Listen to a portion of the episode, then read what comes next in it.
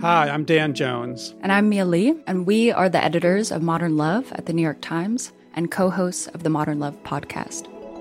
We read love stories for a living. And by love stories, we mean essays written by real people about all forms of human connection. We're talking about everything from first dates to funerals, from sibling rivalries to new love at 85. On our show, we're going to bring those stories to life. We'll hear from the writers and also from the people who are written about. Relationships are the most important things in our lives, and the people that tell us their stories are just so brave, like way braver than I think I am most of the time. Yeah. They're so honest and so vulnerable. And listening to the stories, I feel like you absorb so much wisdom and you get a sense that you're not alone. You can follow Modern Love wherever you get your podcasts, so you'll never miss an episode. We hope you'll join us. New episodes are out every Wednesday. From the New York Times, I'm Michael Barbaro. This is The Daily.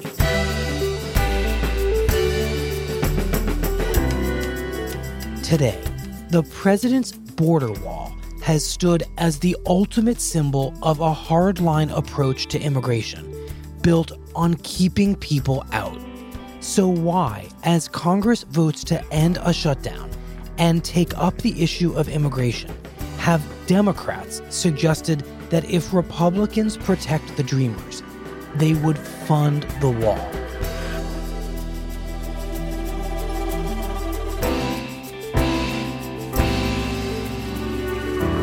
It's Tuesday, January 23rd.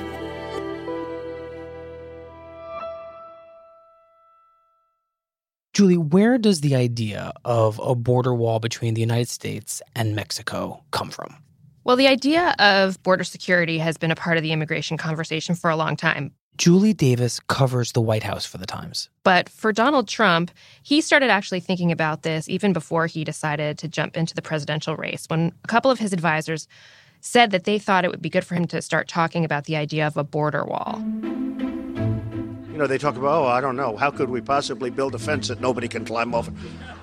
I would build a border like you've never seen before. Nobody's climbing over. And he started testing it out. We have to build a fence. Early in 2014, he said, something along the lines of I would build a border fence like you've never seen before. And the crowd liked it, and he got kind of a warm response. Mm-hmm. Fences are easy, believe me. But then he started actually talking about a wall. And I would build a wall like nobody can build a wall. And nobody comes in illegally anymore. When he started to talk about a wall and a strong wall, a solid wall, he found it was even more powerful. And it began to be a staple of all of his speeches to political audiences. And I would build the greatest wall you have ever seen. And then, of course, he really hit it hard in his announcement speech for his campaign. I would build a great wall, and nobody builds walls better than me, believe me. And, and it became a rallying cry at rallies around the country when his presidential campaign got underway. Build that wall. We're going to build that wall. Don't worry about it. And he used to say privately that when he felt like a crowd was starting to lag or lose some energy or he hmm. really needed like a big applause line, he would start talking about the wall and people would just eat it up. We will build a wall. And if you listen to the response at some of these rallies, we will 100% build the wall. 100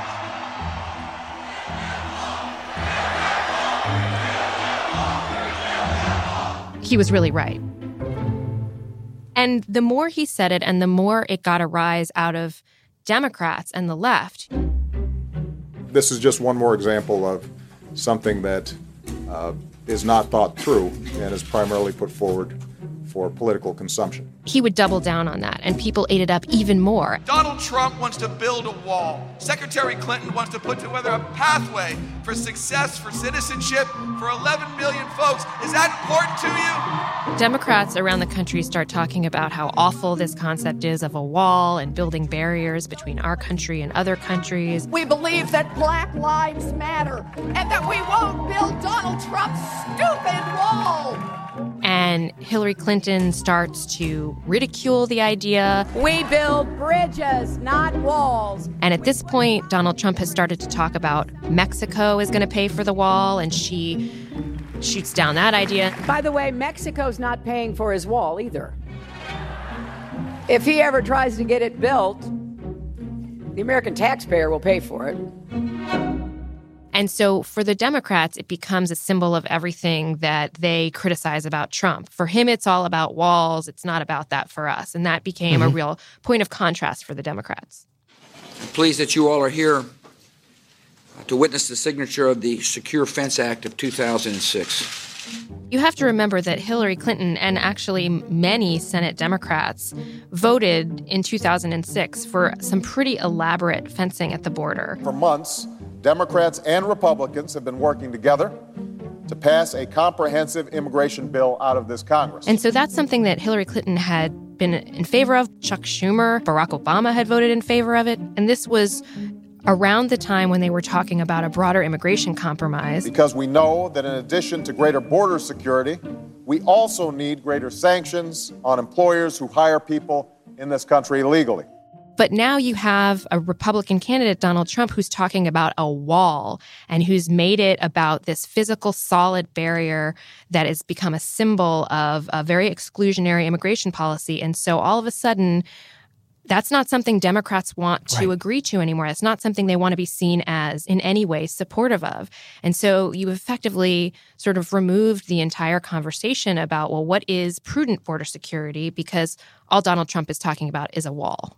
Is that how Trump himself saw the wall as more of a symbol and a metaphor? Or did he actually want to build a physical wall along the border with Mexico? It's an interesting question. I think he was enamored with the idea of it, with the imagery of it. Mm-hmm. He also, frankly, didn't have very, and still does not have, very detailed understanding of the policy issues on immigration. But a wall he could understand. And he would even say at some of his rallies, I'm a builder. I know how to build mm-hmm. things. It was sort of a comfortable place for him to be as a person who didn't understand the nuances of immigration policy, didn't much care to do any sort of detailed research into how you actually get to a comprehensive immigration bill. He got himself to a place where he really couldn't let go of it. So, President Trump is elected, in part, you could argue, because of the promise that he would build this wall. And this is a moment when people begin to wonder to what extent his campaign rhetoric is just rhetoric and to what extent it's real. And the president signals early on that he's serious in all kinds of ways when it comes to immigration. There's the travel ban, he cracks down on deportations and detainments of undocumented immigrants. What happens, though, with the wall? Does he actually try to get the wall built? Well, beginning today, the United States of America gets back control of its borders, gets back its borders. Early on, he issues an executive order in which he says The Secretary of Homeland Security, working with myself and my staff, will begin immediate construction of a border wall and we all looked at this executive order and we're paging through all the pages. And where is the part where he orders this wall and requests appropriations or money to spend to actually begin building this wall? And it's nowhere. Because he and his advisors have realized that you actually need Congress mm-hmm. to provide the money to build a wall. And Republicans in Congress signal that this is not high on their priority list. They have a lot of things to do to keep the government running and mm-hmm. you know allocating billions of dollars for a border wall is just not at the top of their list so the logistics of turning this very successful campaign symbol into a governing reality turns out to be very complicated. Right. And that becomes apparent the first time the president has to sign a bill to keep the government funded in the spring of 2017. President Trump will mark his 100th day in office this week, but first, he'll need to work with Congress to keep the government funded. And the issue of who will fund the border wall could be holding things up. Trump tweeting this morning, quote, the Democrats don't want money from budget going to border wall, despite the fact that it will stop drugs and very bad MS-13 gang members. And, and the president has said he wants money in that package for the beginnings of a border wall. Mm-hmm. One of the things holding up the spending bill was the president's insistence on funding for the southern border wall. But now he's given in. And when it comes down to it, Mitch McConnell cuts a deal with Democrats that does not include funding for a border wall, not even one cent for a border wow. wall. The game of chicken between the White House and Democrats over government funding ended before it began. And the president has to swallow that and sign it. That's right. In the end, it was a choice between fighting for that border wall funding and risking a government shutdown, and the White House blinks. Why is that? Why don't congressional Republicans want to fund this wall? Is it because it's too objectionable to Democrats to stand any chance of, of making it into something as urgent as a budget bill? Well, a few reasons. One of the reasons is that a wall of the kind that Trump was proposing is extremely expensive. This is supposed to be the party of fiscal restraint. Hmm. They're talking about spending caps and we have to pare back and reining in the deficit and the debt. And so the idea of pouring billions of dollars into something like this is not particularly appealing to them.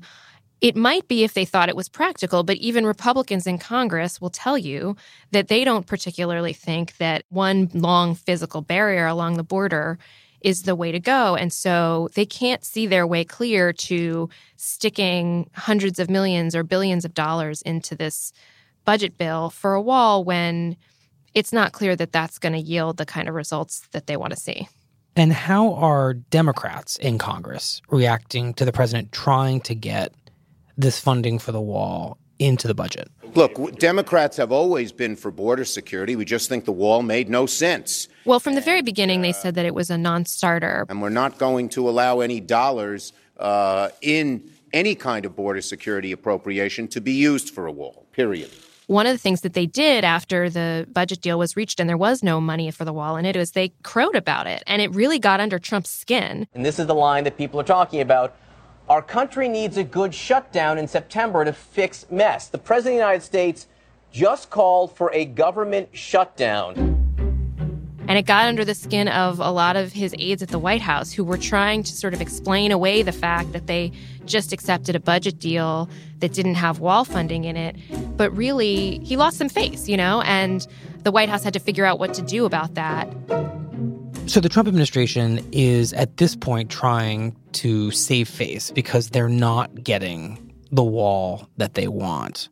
So how exactly did they do that? Good afternoon.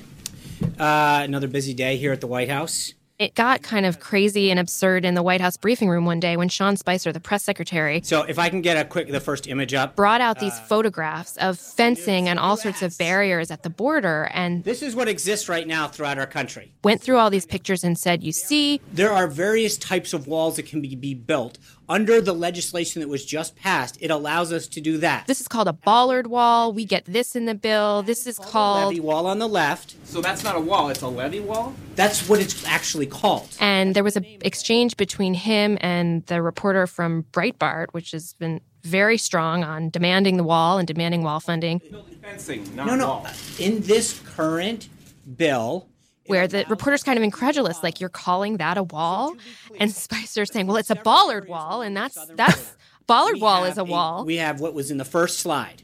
What we've done is taken the tools that we have to replace. And if you look at, but it was very clear beginning then, and it's become clear in the months since that you know the quote unquote wall is not necessarily a big poured concrete cement wall, like Donald Trump talked about on the campaign trail. Mm-hmm. They're very subtly and slowly moving toward, well, a wall could be a fence, a wall could include surveillance.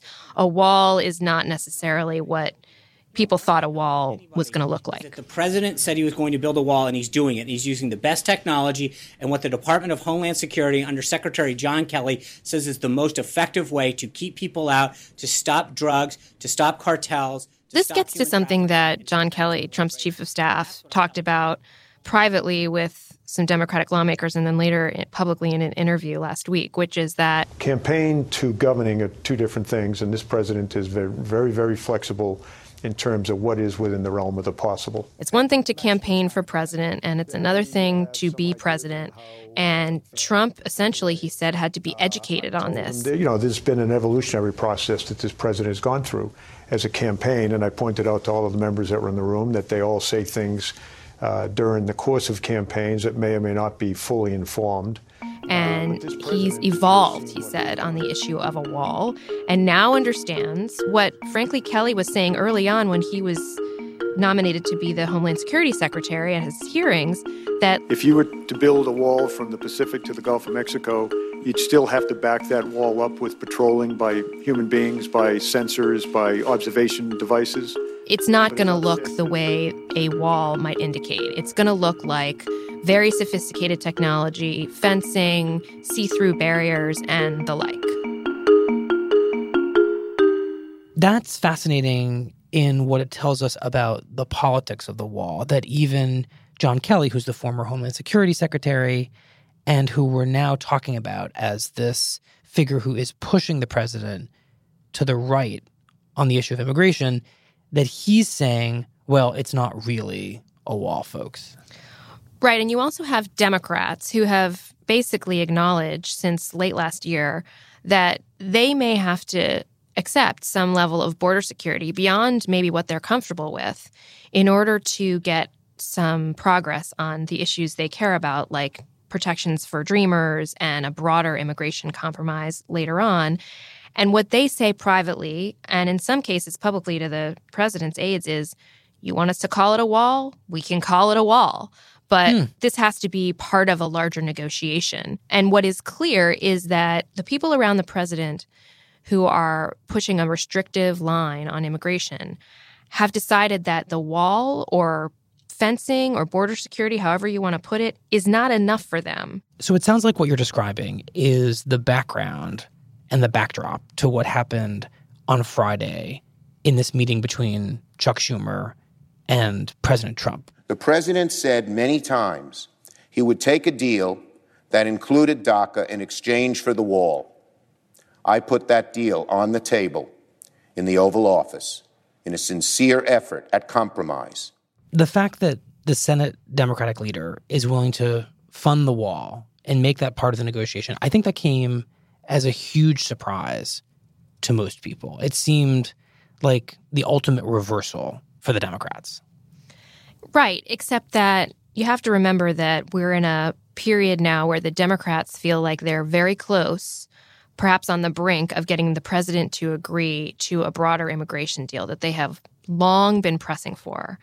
And this is a way of the Democrats putting it to the president if you really want this deal, which we really want, we'll give you something that you really want. That P.S. We've actually voted for versions of many years Hmm. ago to get it done. I mean, you had one prominent Democrat on the House side, Luis Gutierrez, say, But if that's what it's going to take to take 800,000 young men and women and give them a chance to live freely and openly um, in America, then I'll roll up my sleeves. I'll, I'll go down there with bricks and mortar and begin the walk. they're essentially saying this wall was always ridiculous. It was always something that we didn't support. But if you want to talk about border security in exchange for what we consider a good immigration deal, we'll do that. And that can be the debate that we have. And it- feels like what we're learning about Democrats is that it's far more objectionable and frustrating for them to negotiate away major elements of American immigration policy than it is to give away the wall.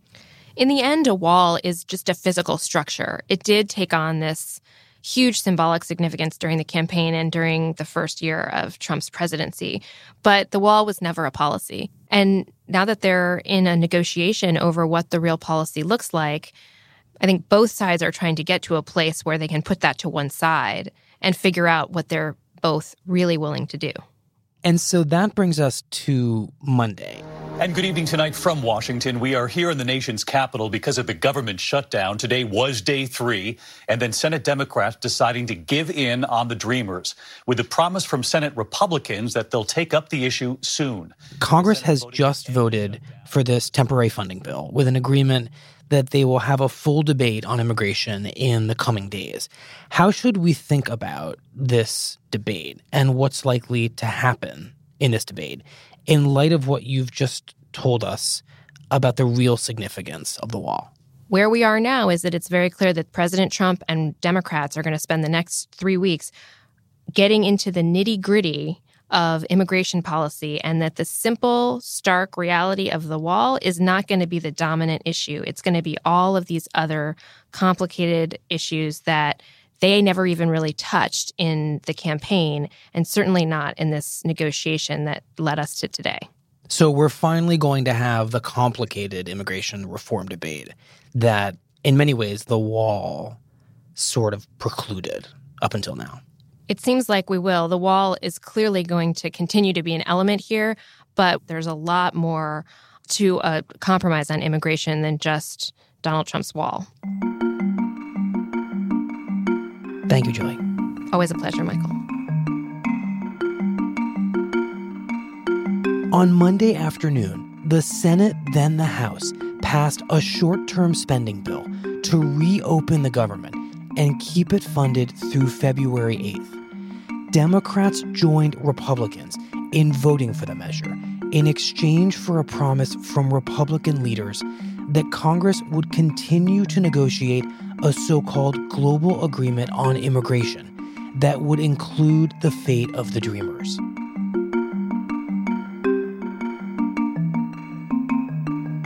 We'll be right back.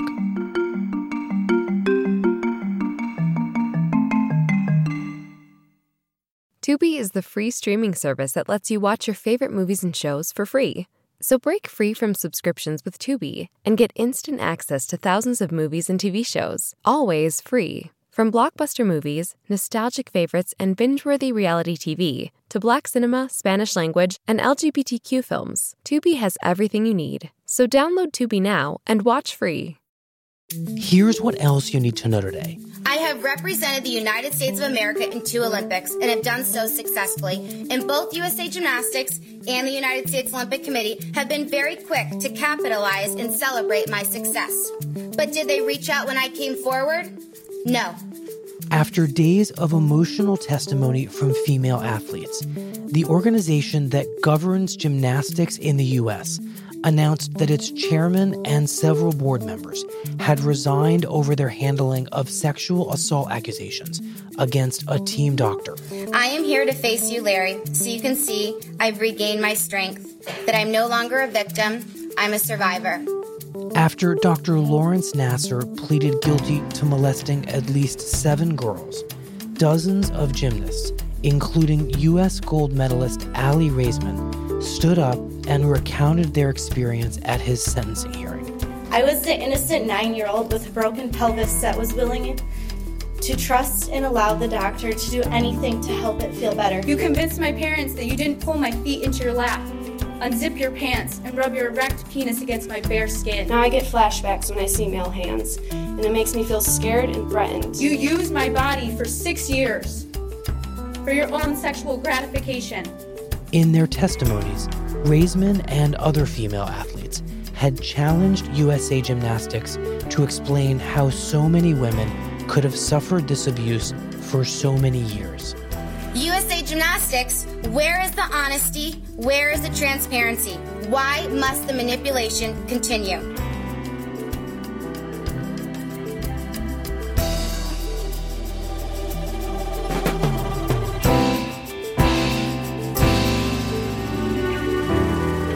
That's it for the daily. I'm Michael Barbaro. See you tomorrow.